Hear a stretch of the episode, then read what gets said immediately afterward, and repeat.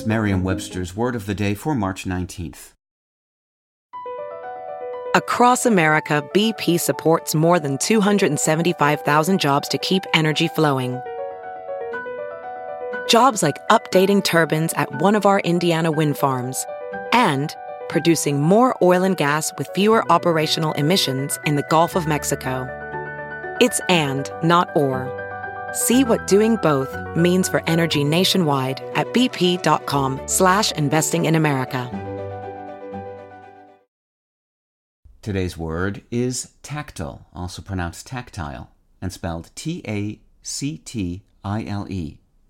Tactile is an adjective. It describes something related to the sense of touch.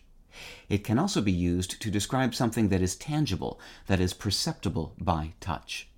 Here's the word used in a sentence from the Houston Chronicle by Allison Bagley.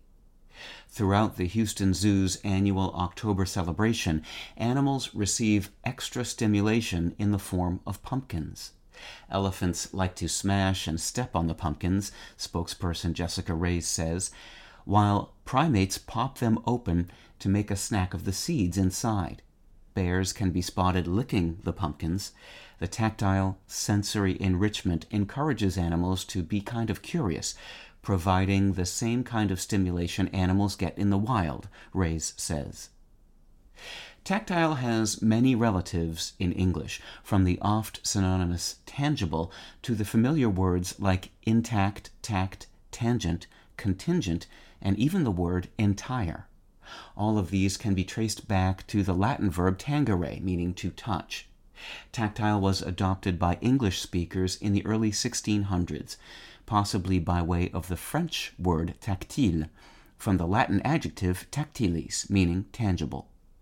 In light of tactile having tangere for a touchstone, its dual senses of perceptible by touch and of relating to or being the sense of touch are perfectly sensible.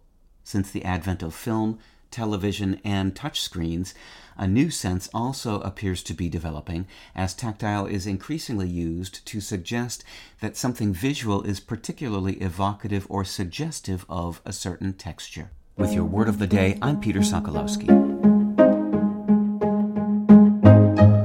Visit Merriam-Webster.com today for definitions, wordplay, and trending word lookups.